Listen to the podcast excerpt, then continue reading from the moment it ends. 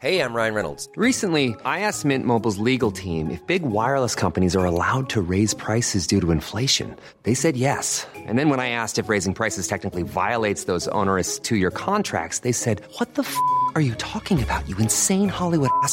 F- So to recap, we're cutting the price of Mint Unlimited from $30 a month to just $15 a month. Give it a try at mintmobile.com slash switch. $45 upfront for three months plus taxes and fees. Promo rate for new customers for limited time. Unlimited more than 40 gigabytes per month. Slows. Full terms at mintmobile.com.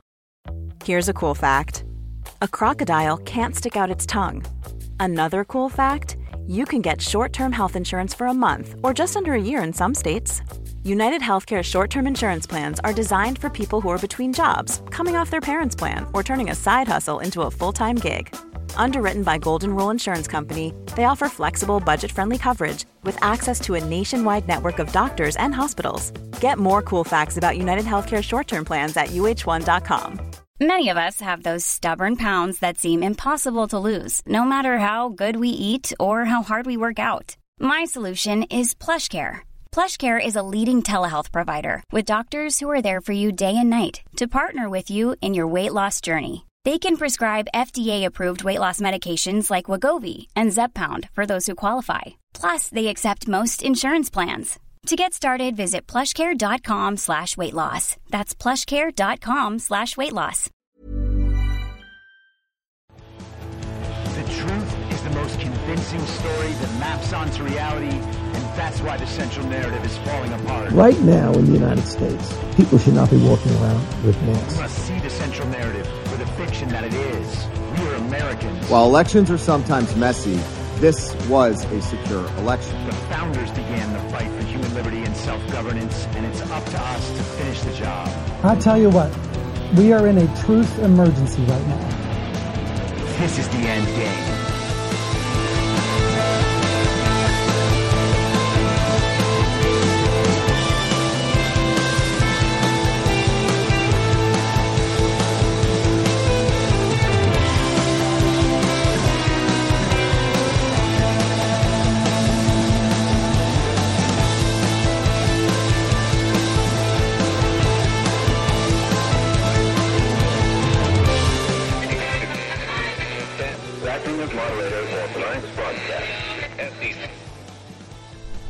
It's Wednesday, April 6th, 2022, the 441st day of dystopia. I'm your moderator, Chris Paul. Let's be reasonable. So, being that it is the 441st day of dystopia, it is also the 441st full day of Barack Obama's third term, as served by the half dead, demented, degenerate, ventriloquist dummy, fake proxy president, Joe Biden, who is overwhelmingly compromised by the Chinese Communist Party, the patriarch of one of the most corrupt families in American history, and the father of one of the most despicable sons to ever walk the earth. And that, of course, is Hunter Biden. And I'm reminding everyone of that because yesterday, Barack Hussein Obama himself went to the White House to make it look like Joe Biden had more going on than Joe Biden has going on. He went there to celebrate, belatedly, two weeks after, the 12th anniversary of Obamacare, a policy that has lost its appeal almost as much as Joe Biden's fake presidency.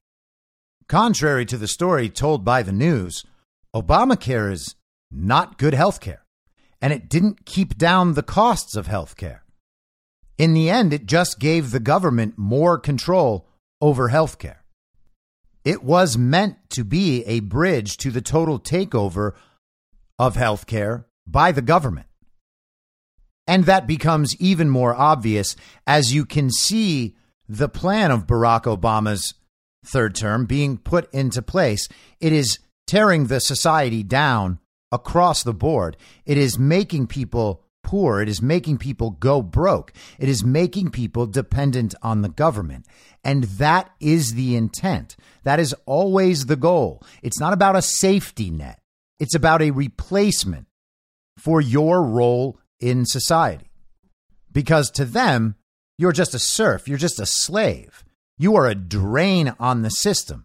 And so, because they don't believe you can actually contribute to the system, except for your slave labor, they want to make sure that you drain the system as little as possible. And the way for you to drain the system as little as possible is for them to control the entire system. And they'll give you universal basic income and they'll say, look, free money. Now you don't have to do anything. Just please stay home, play video games, watch Netflix, order food, in quotes, to your place. You don't have to do anything. We've got this covered. And if you get sick, well, we've got health care for you. As long as you follow all the rules, we will absolutely prevent you from getting health care if you don't stay up to date on your permanent vaccine subscription. And it's pretty clear that they have proven that. They won't give you the drugs and medications that could actually make you better, heal you. They'll give you the drugs they want you to consume. The British press has finally come to terms with the fact that remdesivir actually didn't help anyone. It hurt a lot of people, they don't mention that part, but there was no noticeable benefit. No noticeable benefit. Well, this is two years later, and billions of dollars have been spent purchasing remdesivir as part of the standard COVID protocol, and they give it to people. They experience renal failure, and then they end up on a ventilator where they have a 90 plus percent chance of dying. So, government health care. Oh, what a dream. I can't wait till the utopia is finally upon us. But in the false reality, the utopia already exists. In fact, everything since Obamacare passed has been utopia in the world of healthcare. And because they successfully created that utopia, they need to celebrate. So Barack Obama comes to the White House and gives a speech.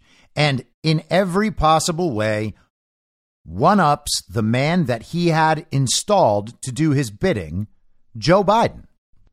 And there's virtually nothing in any of the speeches or any of the pomp and circumstance that's worth reporting about, except for the fact that Joe Biden was completely ignored by everyone.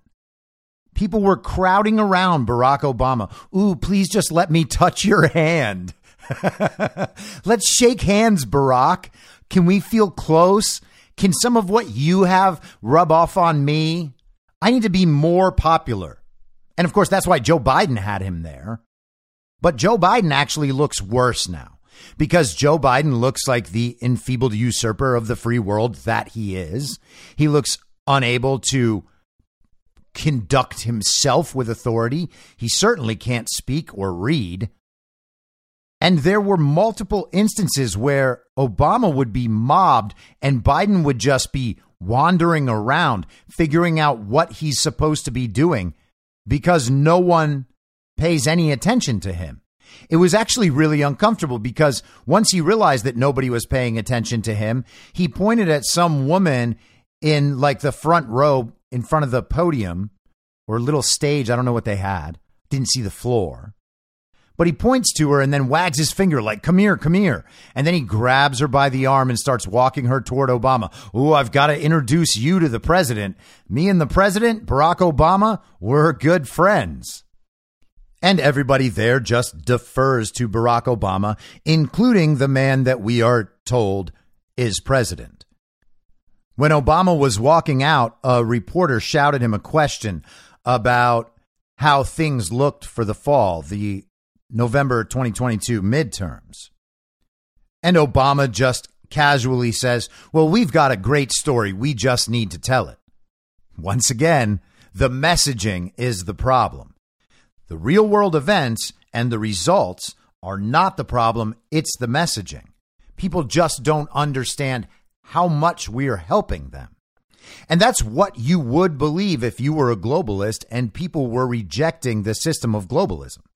They actually do think that this is the best possible world. The one that they are creating is the best possible world. They have all the experts on it, they have all the power, the money, the tech, the science.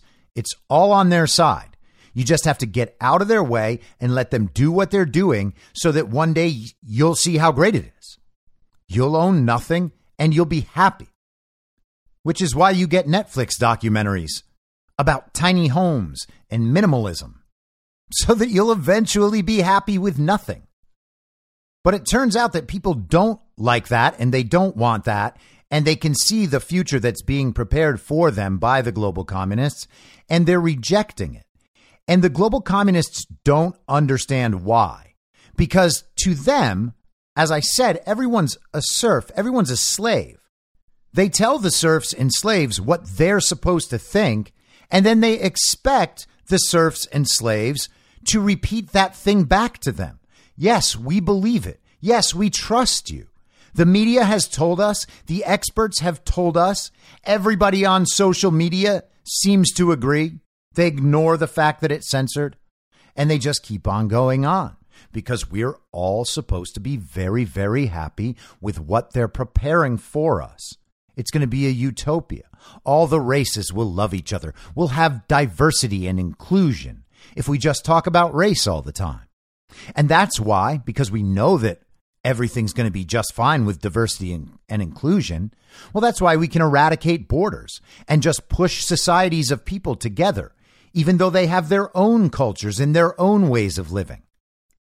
And people generally don't like having their cultures taken away, whether it's American culture or Mexican culture or Guatemalan culture or Ukrainian culture or any other culture. People are accustomed to a certain way of living and a certain way of interacting with the people around them. And people like to hold on to that because without that, everything is just a mystery. And it's got nothing to do with skin color. It's got everything to do with removing from culture and from society the idea that human liberty is guaranteed, which is why they're so keen on destroying the United States of America, the last place where that truly is meant to be guaranteed. And if you don't want all this stuff, then it's your problem. You're not receiving the message. Maybe you're not smart enough to understand how much better it will be when they're all in charge. And with the confidence that they're doing what's best for everybody, well, then they're allowed to do whatever they want as long as they can say this aids our progression toward giving everyone the best thing. So they don't want to let something little like elections get in the way. They'll just solve that by stealing elections. And by this point, that should be obvious to everyone. It wasn't a little theft here and there, and more evidence pours in by the day. Charlie Kirk was talking on his show yesterday about having visited Dinesh D'Souza, who's in the process of releasing his documentary film called 2000 Mules. And that's all about the work that True the Vote has done in investigating election fraud by gathering cell phone ping data that shows the location of certain phones as they move about the world. And they have tracked certain phone numbers to Dropbox locations consistently. And they have video evidence of people stuffing those Dropboxes. But what they also have is the other endpoint of their journey, where they will get those ballots from. And Charlie Kirk made the interesting assertion on his show that one of the places, actually, there were multiple places like this, but one of the places was the Democratic office of Stacey Abrams. They would go to Stacey Abrams' office to retrieve ballots to go stuff in the Mark Zuckerberg ballot boxes. And of course, Stacey Abrams, as wide as her presence is, is her presence is truly only located in Georgia. It feels like it's everywhere and it looks like it's everywhere, but it's only Georgia. So there were other Democrat offices around the country that facilitated the same part of that scheme. So yesterday, Donald Trump had a documentary movie premiere event at Mar-a-Lago, attended by a lot of the familiar faces that you might know from the movement of people working on election fraud and from the America First movement. They premiered the documentary Rigged, and you can find it at rig2020.com. It's like five bucks. I got it. I watched it last night. It's not crazy long, it's less than an hour. So if you're looking for a truly deep dive on Mark Zuckerberg's influence in the 2020 election, it's probably not all that. But what it's really great at doing, it's very uh, slick and well made. It's very smooth. It's very professional. It's my impression that it would actually be something that would be really, really good to see for people who are at the point of starting to understand that something is seriously wrong and that the election may well have been stolen. So the term rigged is a term that bothers me depending on how it's used because the election wasn't just rigged. All right. And one of the only problems I had with this film was a point where I think it was Cleta Mitchell. And she said that you don't need to worry about the machines or any of the really complicated stuff. You can see that the election was rigged by what Mark Zuckerberg did through the Center for Tech and Civic Life. Now, that is certainly true.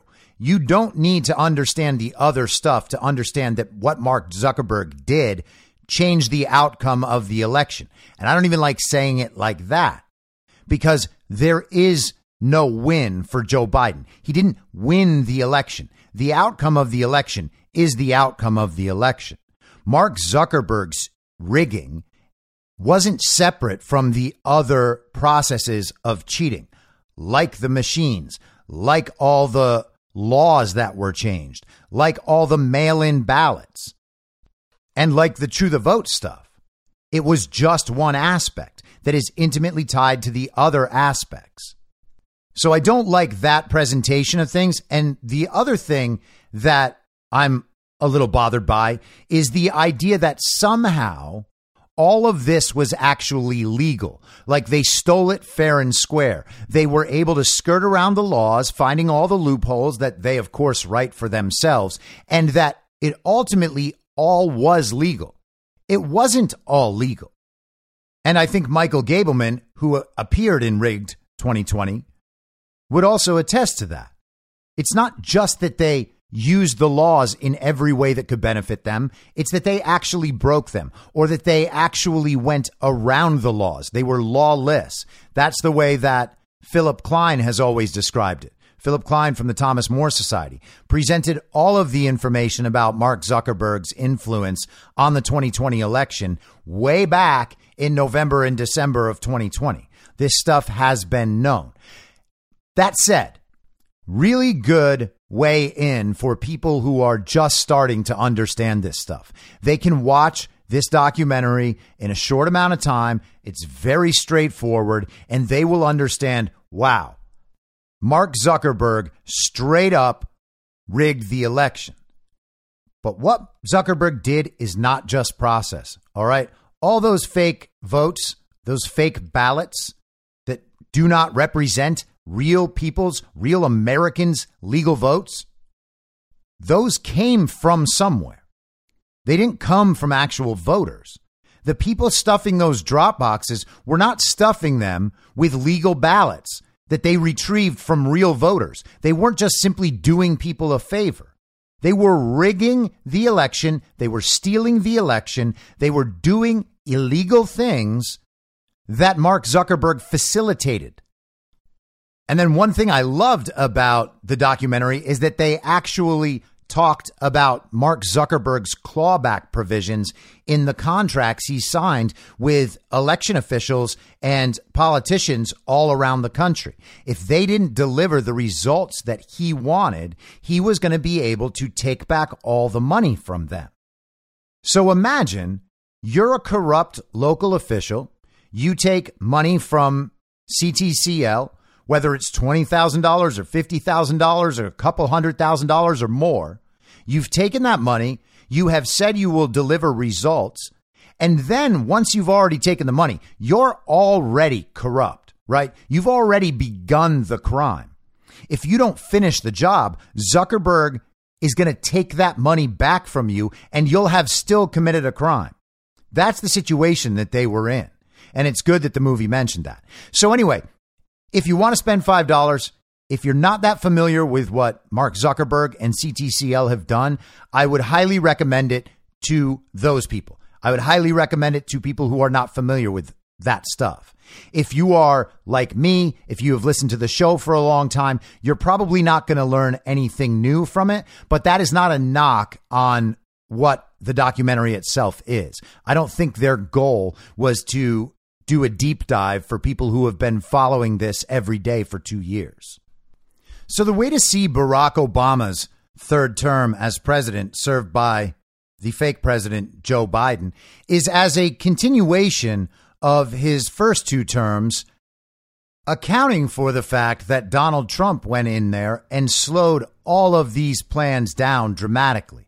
He wasn't supposed to win. Hillary Clinton wasn't supposed to lose. Everything was supposed to remain on track. But Donald Trump took a different course, and now they are accelerating their plans to catch up to where they were supposed to be. And where were they supposed to be? Well, there were some good hints about where they were headed back when Barack Obama was still president.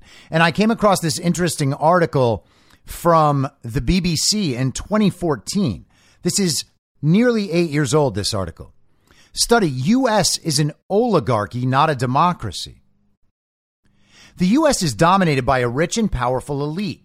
So concludes a recent study by Princeton University professor Martin Gilens and Northwestern University professor Benjamin Page. This is not news, you say. Perhaps, but the two professors have conducted exhaustive research to try to present data driven support for this conclusion. Here's how they explain it. Multivariate analysis indicates that economic elites and organized groups representing business interests have substantial independent impacts on U.S. government policy, while average citizens and mass based interest groups have little or no independent influence.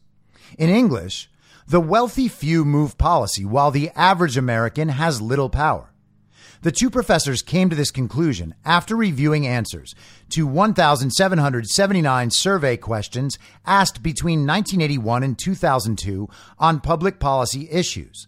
They broke the responses down by income level and then determined how often certain income levels and organized interest groups saw their policy preferences enacted. A proposed policy change with low support among economically elite Americans one out of five in favor, is adopted only about 18% of the time, they write. While a proposed change with high support, four out of five in favor, is adopted about 45% of the time. So when a policy gains little support from the richest Americans, that policy is highly unlikely to be enacted. But when the richest few support a policy, it is much more likely to be enacted. On the other hand, when a majority of citizens disagrees with economic elites and or with organized interests, they generally lose. Moreover, because of the strong status quo bias built into the US political system, even when fairly large majorities of Americans favor policy change, they generally do not get it. That sounds like a threat to our democracy. They conclude, the study's authors. Americans do enjoy many features central to democratic governance, such as regular elections, freedom of speech and association, and a widespread, if still contested, franchise. But we believe that if policymaking is dominated by powerful business organizations and a small number of affluent Americans, then America's claims to being a democratic society are seriously threatened.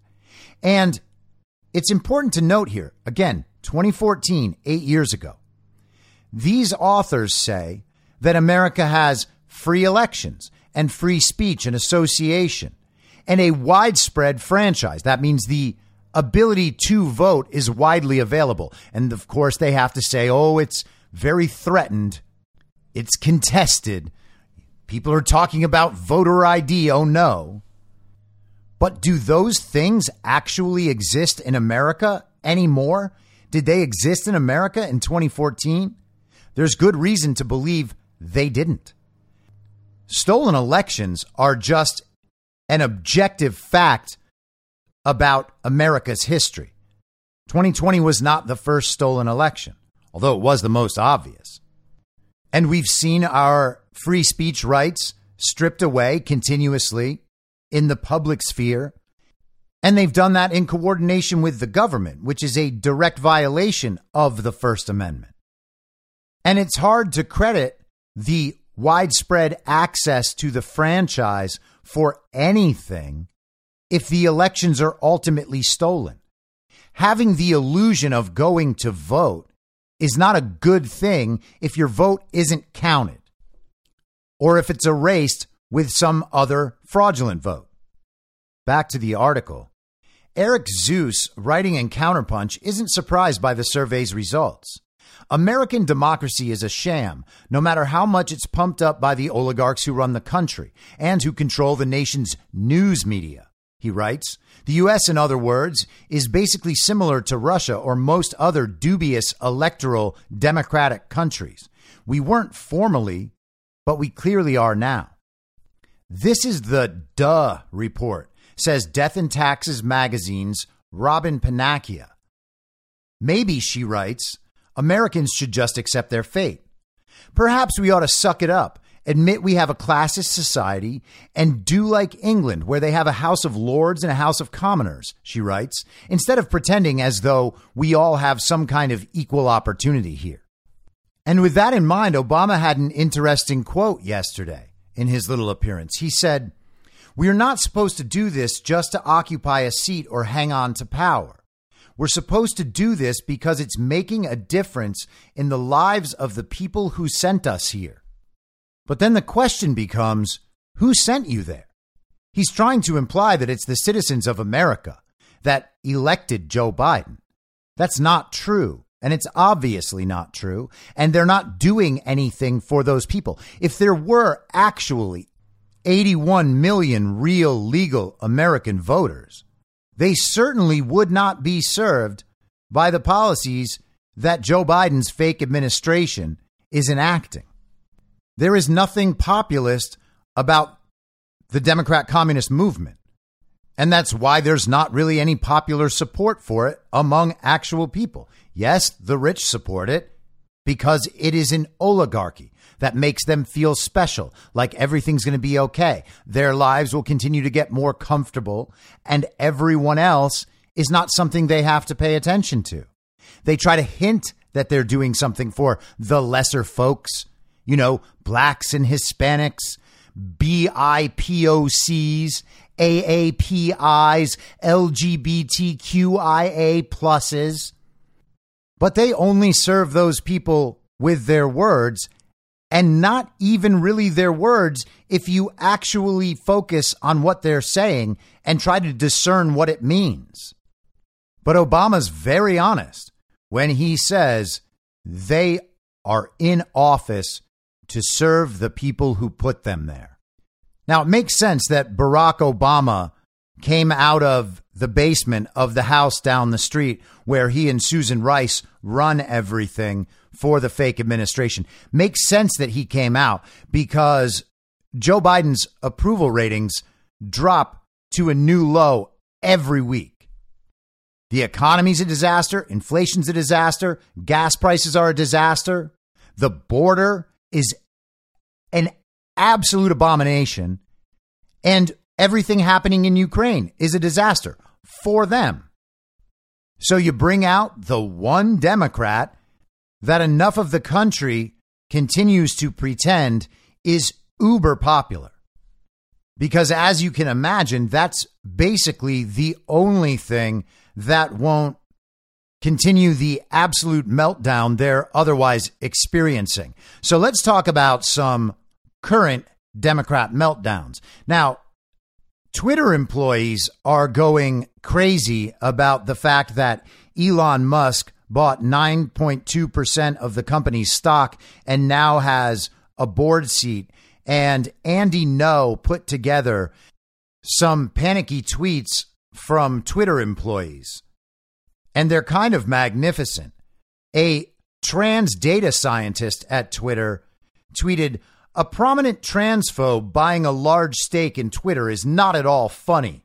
I'm honestly kind of terrified right now. Crying face emoji. A senior software engineer at Twitter said, My current sentiment stock is up, yay. But what about our company culture? yes. How can we hang on to our precious company culture now that one of the world's true geniuses is on board? It's a mystery. A recruiting manager for Twitter wrote, Looks like I picked a good week to be off. Another software engineer, me trying to enjoy the stock price without thinking about why. And she posts a, a, a video of a girl crying. A creative services director said Elon Musk just temporarily at least made me a lot of money and I still dislike him. Oh, so bold. And then finally, he shares a tweet from Twitter's engineering manager who says, For the first time, Twitter leadership includes someone I had proactively blocked on this platform. He was so triggered by Elon Musk that he blocked him. Well, good luck, buddy. He also said the problem with Elon Musk is that he has demonstrated a pattern of harmful behavior consistently that disproportionately impacts marginalized people. So maybe let's not give him any more power than he already stole. So Elon Musk buying Twitter stock is stealing power from Twitter. His comments disproportionately affect marginalized people consistently. We are told that we should believe that. And for those reasons, it's horrifying that Elon Musk might have some role in leading Twitter into the future as its stock price tumbles and people leave the platform and censorship keeps rising and rising. Because they can't possibly believe that the woke regime guiding Twitter may not be doing a great job. And I love this entire freakout because all of these people are really, really exposing who they are and what their motivations are. They are afraid of Twitter as a platform if somehow all of the people that were censored get to go back on Twitter. They are literally scared of free speech and what it will mean for people like them. And of course, the reverse of that is that they're super happy about censorship because it punishes everyone who's not like them. It makes it so they don't even have to understand that people in the world have different thoughts than they do. They believe that every position they hold is this unassailable position. There is no argument on the other side. And they know that because academics at top universities give them all sorts of complicated and convoluted explanations for why their view is the only one that can be held by good people. If you don't hold that view, you're a bad person. Now, there is another liberal freakout, liberal meltdown happening this week. And it seems like this one in particular has the ability to cause them all sorts of problems, and they just don't realize it at all because they are only focused on the mission of trying to claim that everything they do is good and moral and right. And that gets a little harder when you start talking about child grooming and pedophilia, but it hasn't stopped them at all. And of course, they're not going to try to defend those things explicitly because, let's be honest, that's a losing strategy. So, what they're going to do instead is use the Republicans pounce gambit. It's something Dan Bongino talks about a lot. It's basically the media trend whenever Republicans have something real that they are going after Democrats for that Democrats can't defend. What they'll do instead is claim that Republicans have pounced on this thing that actually isn't a big deal. They're making it a huge deal because they're crazy and stupid and racist and sexist and homophobic and Islamophobic and transphobic and blah, blah, blah, blah. And so now they're trying Republicans pounce and also ooh, QAnon pounces on grooming and pedophilia. They're hoping that's going to work. Is it going to work? Absolutely not. But they do want people to stop talking about it. They especially want people to stop talking about it right now because they're about to put Ketanji Brown Jackson onto the Supreme Court and, and they don't want any more blowback. They thought they were going to get out of it in a day or two. Oh, we're just going to cover up her leniency on pedophiles and then people will stop paying attention. Well, now we're about two weeks in and no one has stopped paying attention. And the information certainly hasn't come out to support Ketanji Brown Jackson's side of things. It's only going in the other direction. So what do they do? Oh, well, all these people are really bad for going after pedophiles. They don't even mean it. They're just lying. They're just trying to make a case against Ketanji Brown Jackson. Some of the headlines are insane. Ewan Palmer in Newsweek.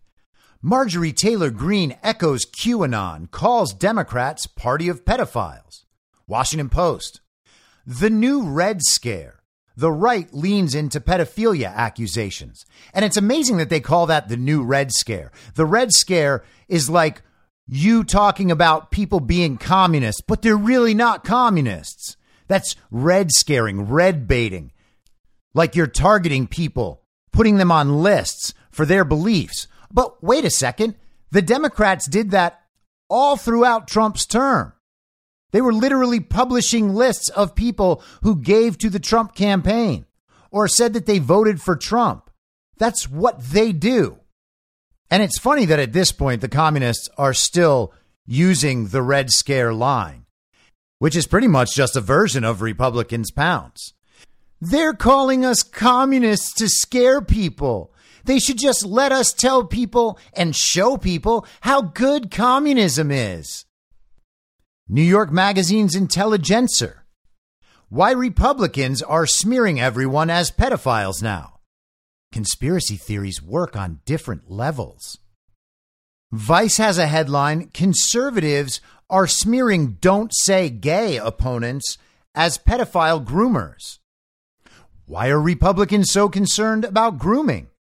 And then David French writes against the groomer smear. David French is supposed to be, he calls himself a Christian conservative. He was a very staunch conservative at the National Review for a very long time. And then he left to go write with Jonah Goldberg at the Dispatch, where they were decidedly less conservative. They would make fun of people for talking about globalism. Ooh, the globalist conspiracy. It's all a conspiracy, these crazy QAnons. But you gotta love that Vice headline. Conservatives are smearing don't say gay opponents as pedophile groomers. Well, don't say gay isn't about not saying gay at all. It's about not teaching little children about sexual subjects, five to eight year olds. There is no place for that in school. And it's so crazy that they are even arguing about this. It's not about don't say gay. It's about whether or not you can groom children. And that is what they're doing by teaching them about sexual subjects. Teachers in public schools are hired by the state to teach the children of the state how to read and write and do math. That's what we've always been told. But it turns out there's a new argument that says if I can't teach children about my sexual lifestyle, then my free speech is being limited their ability to learn is being limited? That's not what it is at all. Imagine for a second if Florida, instead of trying to stop these teachers from grooming Florida's children, which is what they're doing, they had put a law in place that said part of every school day in Florida public schools would be teaching the children the Bible. They would be up in arms about that. And why would they be up in arms about that? Well, because they would take that as a very critical piece of a child's understanding of the world, of the child's knowledge, and they would be concerned that the teaching of the Bible in that setting would shape the child's mind in the future. It would bias the child toward religious beliefs that maybe people themselves didn't support or the individual child's family might not support. And by the way, I think that's a fairly compelling argument. I think there should be a separation of church and state, which doesn't mean that either of those should be eliminated. It's just that in certain settings, they should be kept apart. But the people right now defending teachers' ability to groom children actually do understand the argument. The form of the argument against teaching religion in school is exactly the same as the form of the argument not to groom children in school. They do not need to be exposed to other people's ideas in a setting where they are supposed to be learning from an authority figure. And that's what teachers are. They replace the parent during the day and they become the child's authority figure. If you think it's somehow dangerous to teach children religion in school, then how in the world can you be supporting the idea that these teachers who do not have any special training in any of these subjects, not that it should matter for the age group, should be convincing children there are 57 genders or talking to them about their genitals or what might bring them pleasure. And it's kind of amazing that they have these two issues happening at the same time right now. They should have just given up the don't say gay thing. No one believes their framing of the issue almost every normal, rational person sees the Florida law as nothing but a good thing, but they're going to fight it anyway because they have to, because they have to win all of these battles all the time, or else they just cry forever. But the Ketanji Brown Jackson thing is even worse because a bunch of senators are going to have to go to the Senate tomorrow and vote for this woman. And that is never going to wash off. They hope that this stuff all gets forgotten about. But no one's going to forget about this, and that's why they're melting down. This has already reached a critical mass. Everybody who takes that vote in support of Ketanji Brown Jackson tomorrow is going to have to live with that for the rest of their political future, however short that may be. Here's Rachel Maddow's Butch alter ego to tell you more. Now, these Republican politicians and their allies in conservative media cannot just come out and say there is an evil cabal of liberals running a child sex trafficking ring around the world dominated by George Soros, the Rothschilds, and the Clintons, and they also worship Satan. They realize they sound nuts. Well, yeah, okay. If you say it in that tone and you use those words to make this broad implication, perhaps that does sound a little nuts.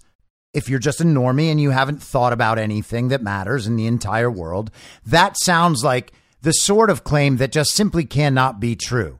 Where's the proof? I've never heard any of the proof. Surely you can't prove any of that.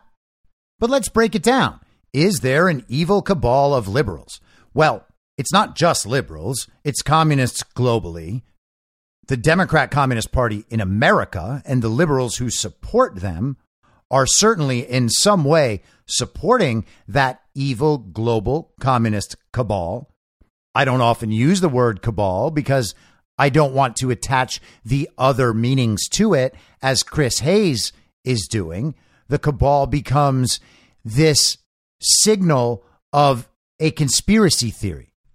But a cabal is just a group of people concocting schemes in secret. Those things happen. We were talking yesterday about the Russian collusion hoax. John Durham calls that a joint venture and a conspiracy. Donald Trump's case calls it a criminal enterprise. We know that there are international bodies like the UN, like the WHO, and like the World Economic Forum. We know that the Clintons and George Soros and the Rothschilds actually do work together, influencing these international bodies. The central bankers have influence over everything. So the people that do their bidding are just by virtue of having done their bidding part of a definitional cabal with those people. So we don't need to shy away from that. And we don't need to pretend it's some conspiracy. That grouping of people actually exists and they facilitate one another's ascent to power. That is a real fact about the world. Even Molly Ball, in her Time magazine article of early February 2021, where she outlined the plot to preserve Joe Biden's electoral victory in November 2020, she used the word cabal. It is a descriptive word that happens to be accurate when applied to the very group of people he named. Now, if they weren't doing anything nefarious and there was no formal relationship of the members of that group, to say that it was an evil cabal would sound nuts. But those relations exist and they do do the things that people accuse them of. But not, of course, when you generalize it and intentionally try to make it sound stupid.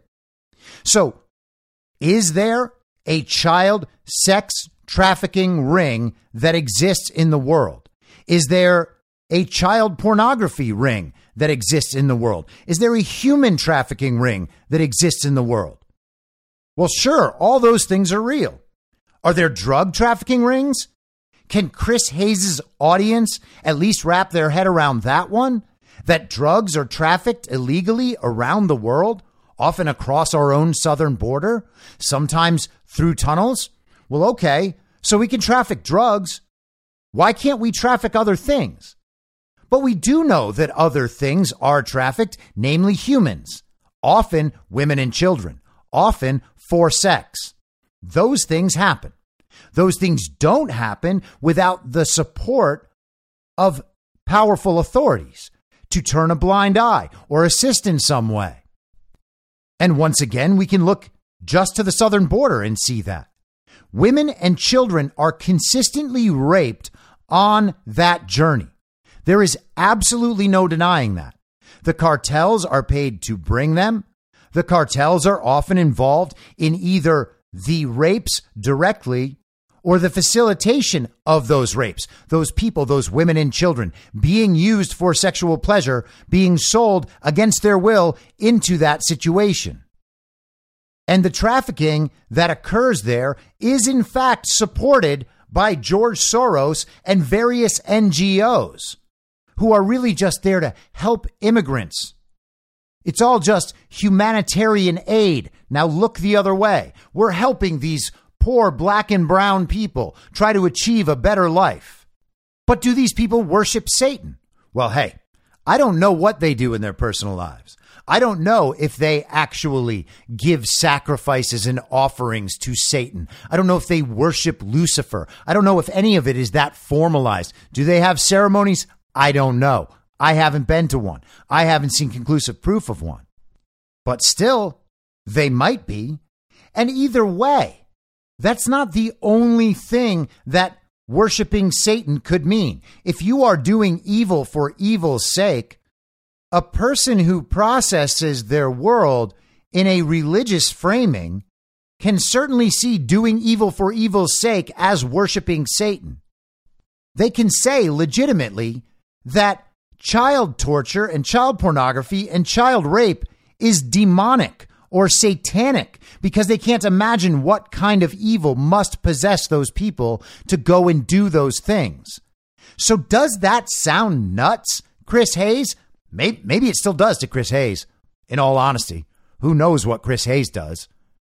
But if that stuff doesn't sound evil, and if you are put off by someone else describing it as demonic or satanic, I would suggest the problem might be with you, Chris Hayes. So instead, they find these not so clever ways to play footsie with the people that do believe that, that make up at least a quarter of the base of their party.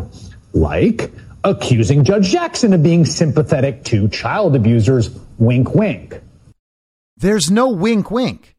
Judge Jackson is sympathetic to child abusers. She wrote a paper about it in law school. Her record clearly points toward leniency on people caught with child pornography. That's not wink wink. And they're not playing footsie with the QAnon base every time they bring it up. It's a real issue. Judge Jackson made those decisions, and she made them for a reason. And the reason is because she believes philosophically, principally, that the crime of possession and viewing and trading child pornography is punished too harshly in our society. That is her actual point of view. And not that I care too much about this stuff because Chris Hayes is a clown, but it's a bit demeaning to describe a huge portion of the American population this way. Oh, they're people that can just be tricked. These little wink winks, these little dog whistles. It's all just a trick to get more political support and political power. There's no principle behind it. It's demeaning to people like Marjorie Taylor Greene who are out there speaking up and Josh Hawley. It's ridiculous. Or adopting the slogan, save the children, which of course sounds perfectly noble, innocent enough on its face, but as Associate Press reports, has actually become a dog whistle to QAnon supporters. Or, more recently, through vague allegations of grooming, an age-old smear to imply that members of LGBTQ community are trying to prime children for sexual abuse. Another absurd rhetorical trick. They're trying to imply that the word grooming and applying the word groomer is nothing but a smear against gay people. And he even misdefines it to strengthen his case. The claim is not just that these kids are being groomed for sexual abuse to be carried out by the person grooming them. That's not what's being claimed at all. The claim is that they are being sexualized from a young age so that the way they perceive sexual relations for the rest of their lives will be skewed by that grooming. And that is exactly the intent of the grooming. And we know that's true because they tell us that's true. This law wouldn't be needed and people wouldn't be upset about it if the things that kids were learning in school were not things that they shouldn't be learning. There's no reason in the world why some stranger, some teacher needs to be talking with a five year old about his or her genitals. Someone was pointing out online yesterday, and it might have been that buffoon Mike Cernovich who has a good idea every now and then, that when we were growing up, our teachers were addressed as Mr. or Mrs. or Miss or Ms. And that's the only way you had any idea about what their private relationship status might be. If it was Mrs., well, she's a married woman. If it's Miss, she's an unmarried woman. If it's Ms., well, hey, who knows? But that's all we knew. I never thought that I should care about who my teacher was dating. And I'm not saying it didn't happen, but I don't ever recall one of my teachers talking about their family life in class. And we may as well also just be talking about critical race theory as well. They are trying to introduce children to sexual topics and racial topics that the children are not at the point in their lives that they can understand or need to understand those topics. And I would love to ask Chris Hayes, well, hey, if they're not trying to shape these children's minds in how they view sexual activity for the rest of their lives, what are they trying to do? Why does a four year old or an eight year old need to hear about his or her teacher's trip away this weekend with their teacher's gay husband? They don't, ever. And it's got nothing to do with how society views gay people. And it has nothing to do with pretending that the word groomer is some code language used to call all gay men pedophiles. Clearly not what it is. That appears to be the case in Florida and the basis behind the state's so called Don't Say Gay bill, which prohibits the discussion, the discussion in class of sexual orientation or gender identity in classrooms for young children. Imagine saying that in that tone, like you're super outraged. Oh no, you can no longer talk about sexual orientation and gender identity with little kids. What is going to become of this world now? I mean, come on. You only thought up 53 of those genders like six years ago. Some Republicans will try to lie and say the bill is the laws about parents' rights or other nonsense. But Republican Governor Ron DeSantis' spokesperson gave away the whole game. She sort of like Marjorie Taylor Greene wasn't quite like with it enough to kind of keep it quiet. She said, the bill that liberals inaccurately call Don't Say Gay would be more accurately described as the anti grooming bill. And quote, if you're against the anti grooming bill, you're probably a groomer. Or at least you don't denounce the grooming of 48 year old children. Silence is complicit. That's not giving the game away, Chris Hayes. That's exactly right. That's what normal people should think about this. Just, I want everyone to focus on what she is accusing people of here. There it is. She said the quiet part loud. If you don't agree with the bill, you are actively cultivating young children to sexually abuse them.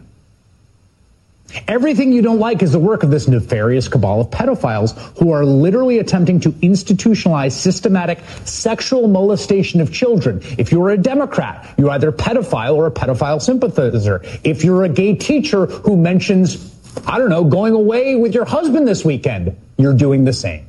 And this rhetoric, it's not fringe. That's the spokesperson, Ron DeSantis, become omnipresent in right wing media. Here's the thing if you don't want right wing media focused on the problems with pedophilia in politics or in the world or in or with child sex trafficking or the sex trafficking of women, stop defending it and do something about it. This is the party of Disney right now, and Disney is not looking good. It's the party whose fringe supporters argue that pedophilia is simply a sexual orientation. And it's the party that had the gall to nominate Ketanji Brown Jackson, who has an actual legitimate history of leniency on people who possess and view and distribute child pornography. If you don't want the other side to get a win, stop defending the thing they're winning on. But they can't do that because if this issue actually reaches a critical mass and people begin to understand what the issue really is, then we might actually have to look at the situation at the border, for instance, or the situations around the world where children are trafficked.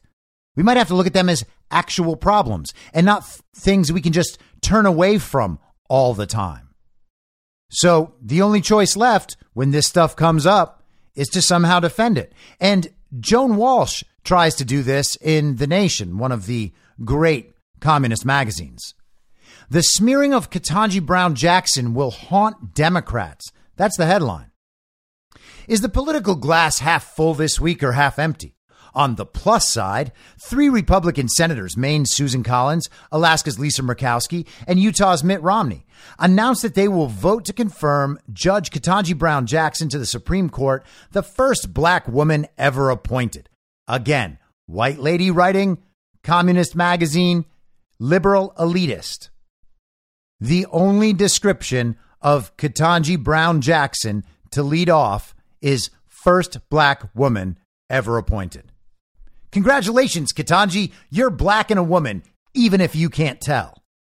On the grim, even ghoulish side, we have Representative Marjorie Taylor Greene, Republican QAnon, spewing lies on Twitter in a thread that began any senator voting to confirm KJB is pro pedophile just like she is, and concluded Murkowski, Collins, and Romney are pro pedophile. They just voted for KBJ. Correct. Marjorie Taylor Greene is correct. Most days I try to ignore bullies like Greene. I'm so sophisticated and civilized, I don't even let bullies like Marjorie Taylor Greene speak.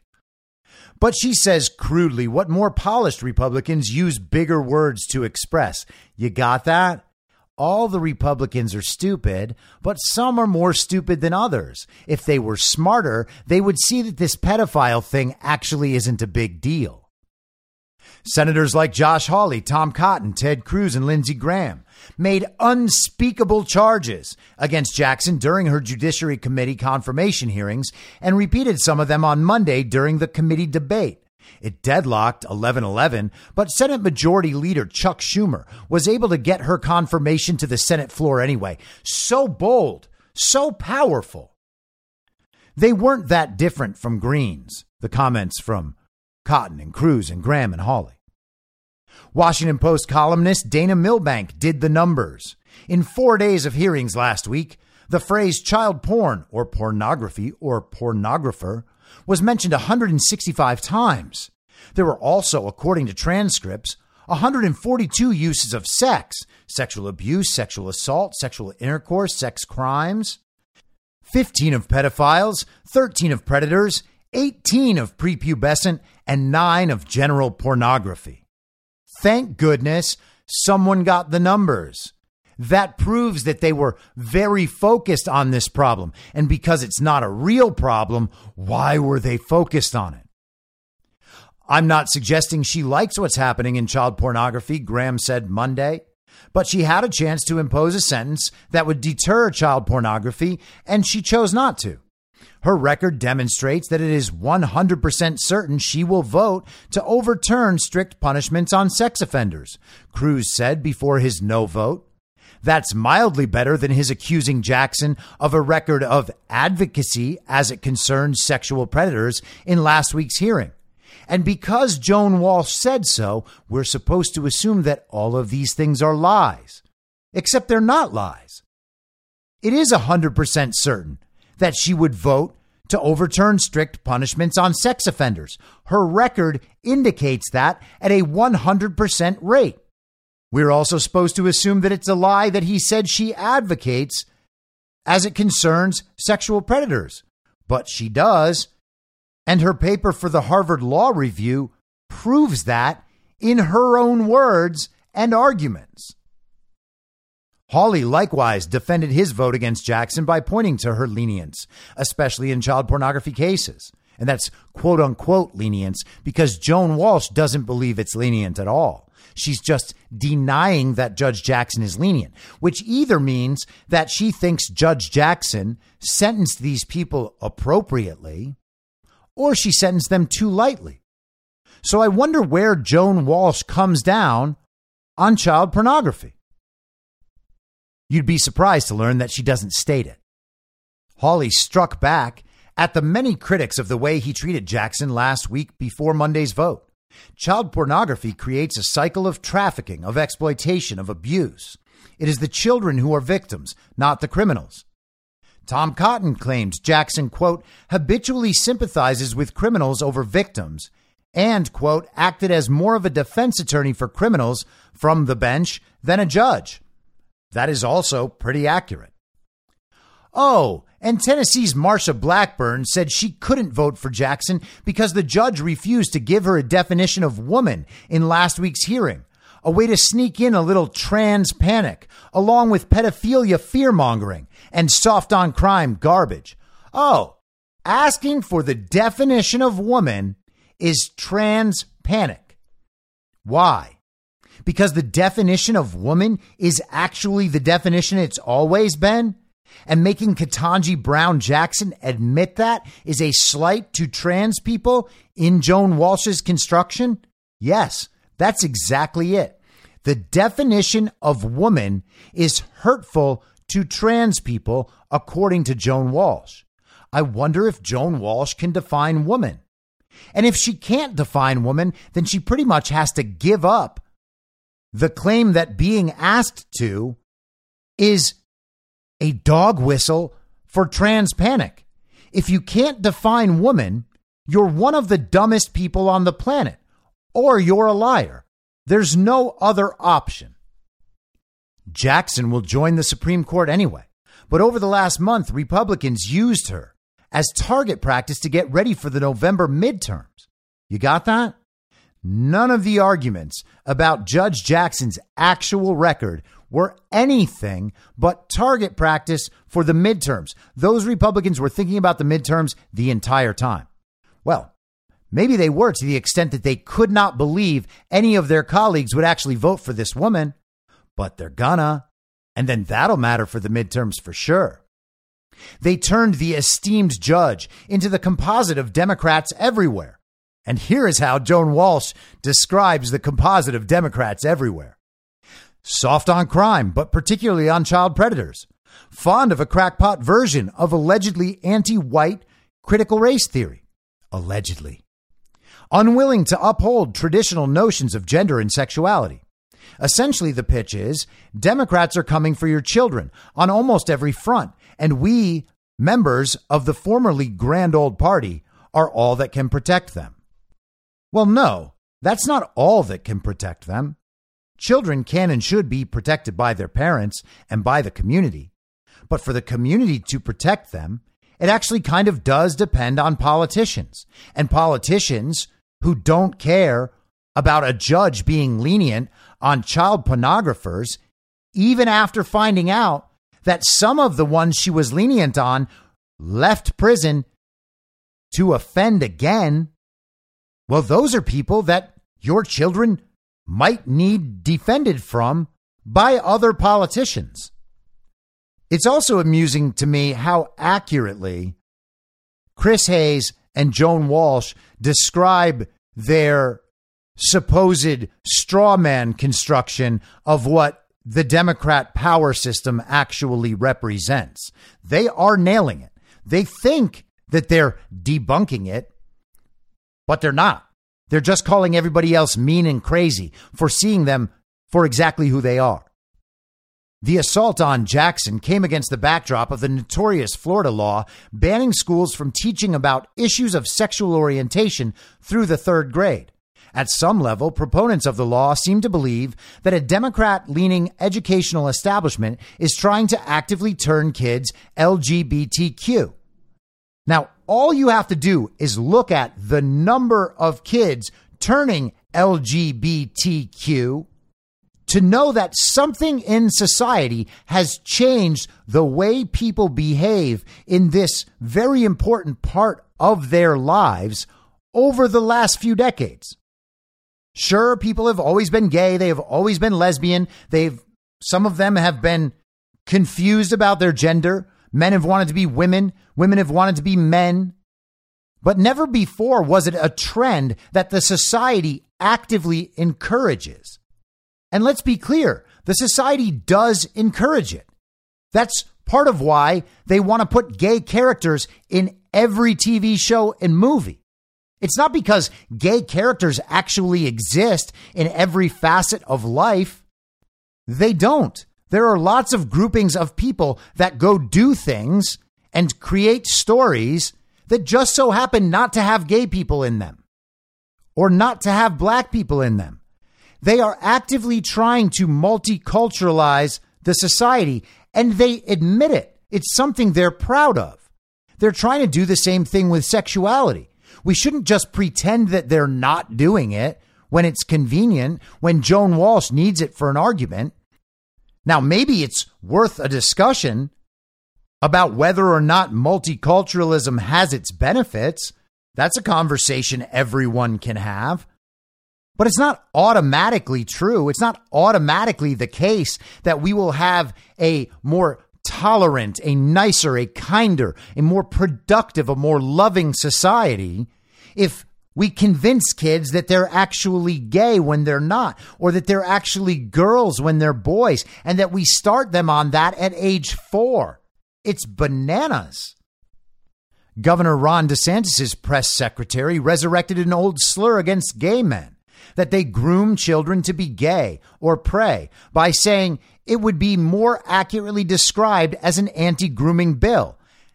Now, that is a really messed up conflation as well. She is talking about the bill. The bill is actually more accurately described as anti grooming.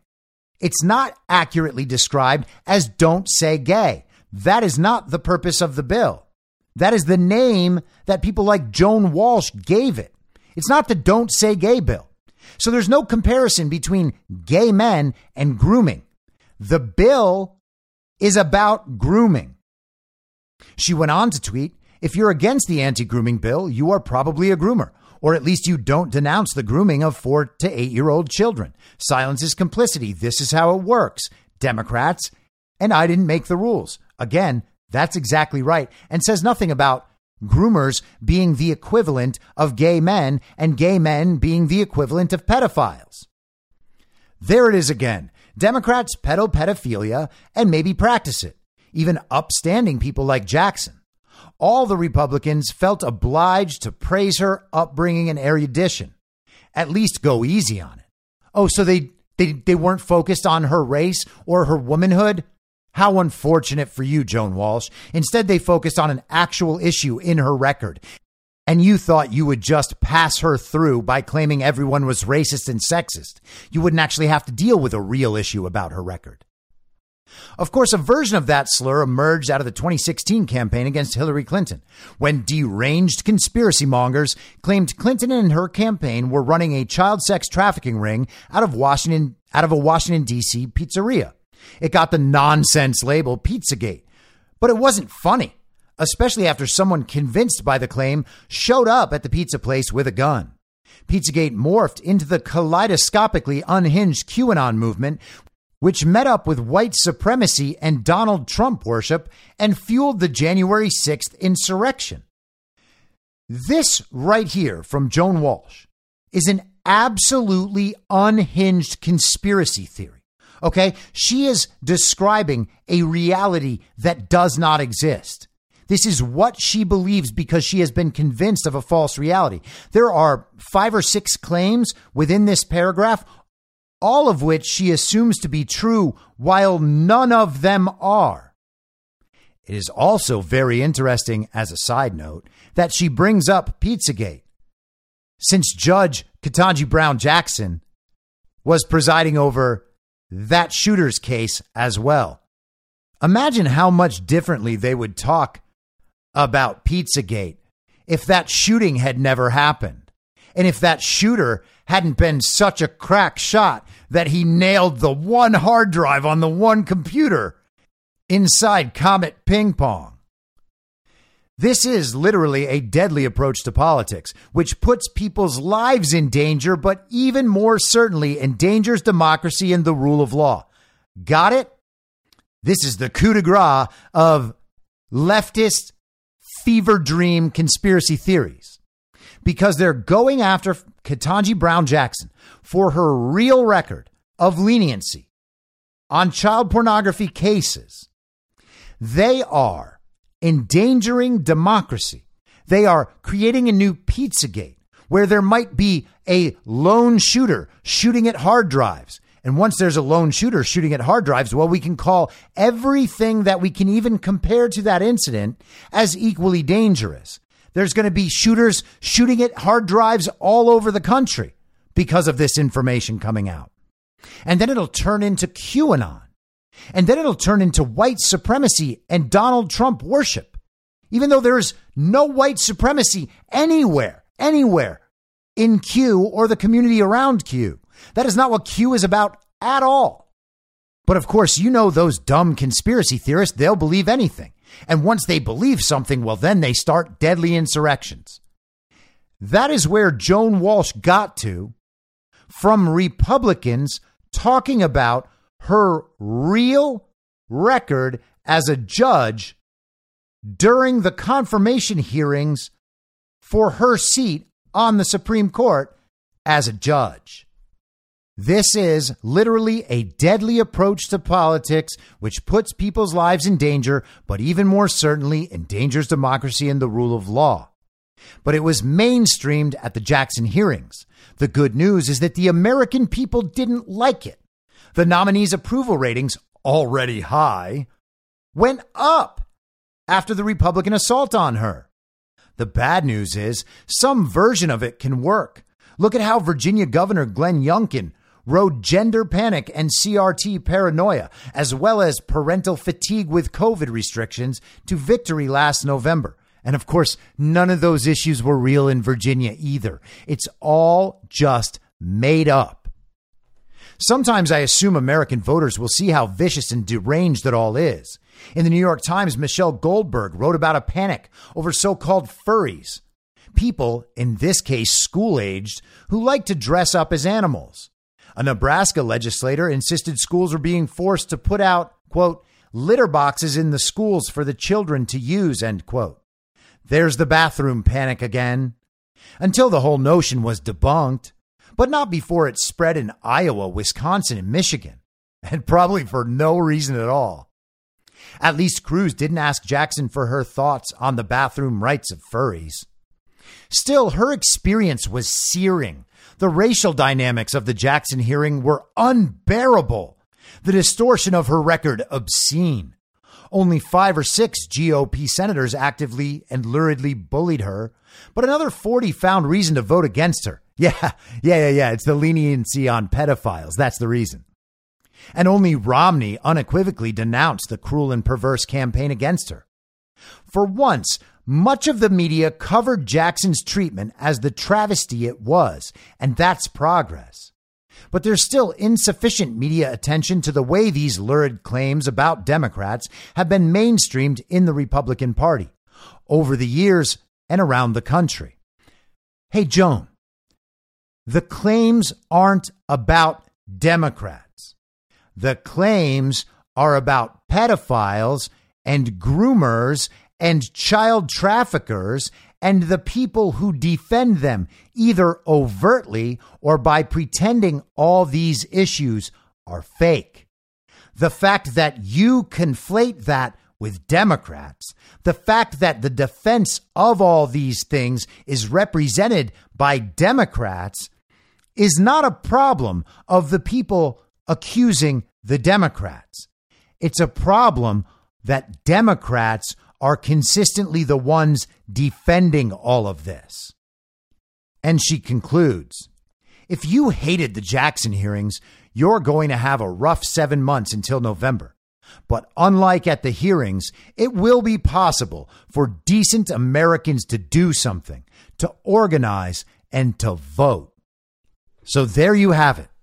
She is very mad that Republicans and normal American citizens the commoners, have the gall to be upset and vocal about a judge who consistently took it easy on child pornographers. And the way you fix the problem, the problem being, by the way, not child pornography, not leniency on child pornography, not child sex trafficking or sex trafficking or child abuse or any of it. None of that is the problem. The problem is Republicans talking about it.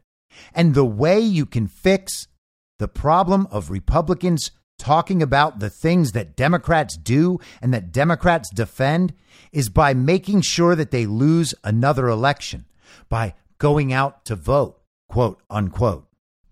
And so it turns out what Joan Walsh is really defending is the necessity to steal elections forever. I will be back tomorrow at the same reasonable time on the same reasonable podcast network. I don't have a network. Masks and lockdowns don't work. They lied to you about a pandemic, and Joe Biden will never be president. Planning for your next trip? Elevate your travel style with Quince. Quince has all the jet setting essentials you'll want for your next getaway, like European linen, premium luggage options, buttery soft Italian leather bags, and so much more. And it's all priced at 50 to 80% less than similar brands. Plus, Quince only works with factories that use safe and ethical manufacturing practices. Pack your bags with high-quality essentials you'll be wearing for vacations to come with Quince. Go to quince.com slash trip for free shipping and 365-day returns. Ever catch yourself eating the same flavorless dinner three days in a row? Dreaming of something better? Well, HelloFresh is your guilt-free dream come true, baby. It's me, Keke Palmer. Let's wake up those taste buds with hot, juicy pecan-crusted chicken or garlic butter shrimp scampi. Mm.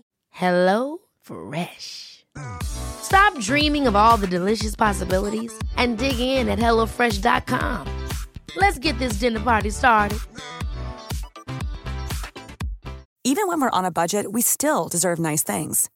Quince is a place to scoop up stunning high end goods for 50 to 80% less than similar brands.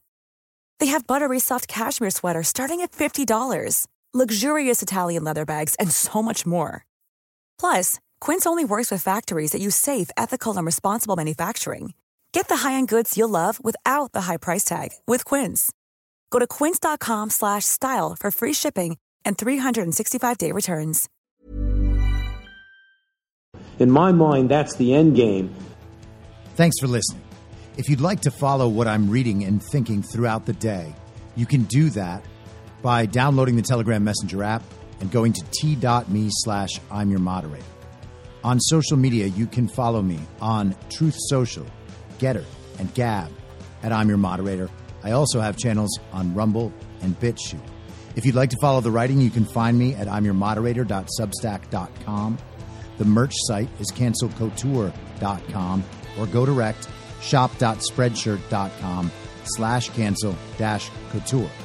If you'd like to support the podcast financially, the best place to do that is Ko-Fi. Go to ko-fi.com slash I'm your moderator.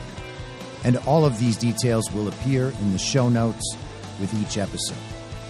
I'll see you soon down on the range.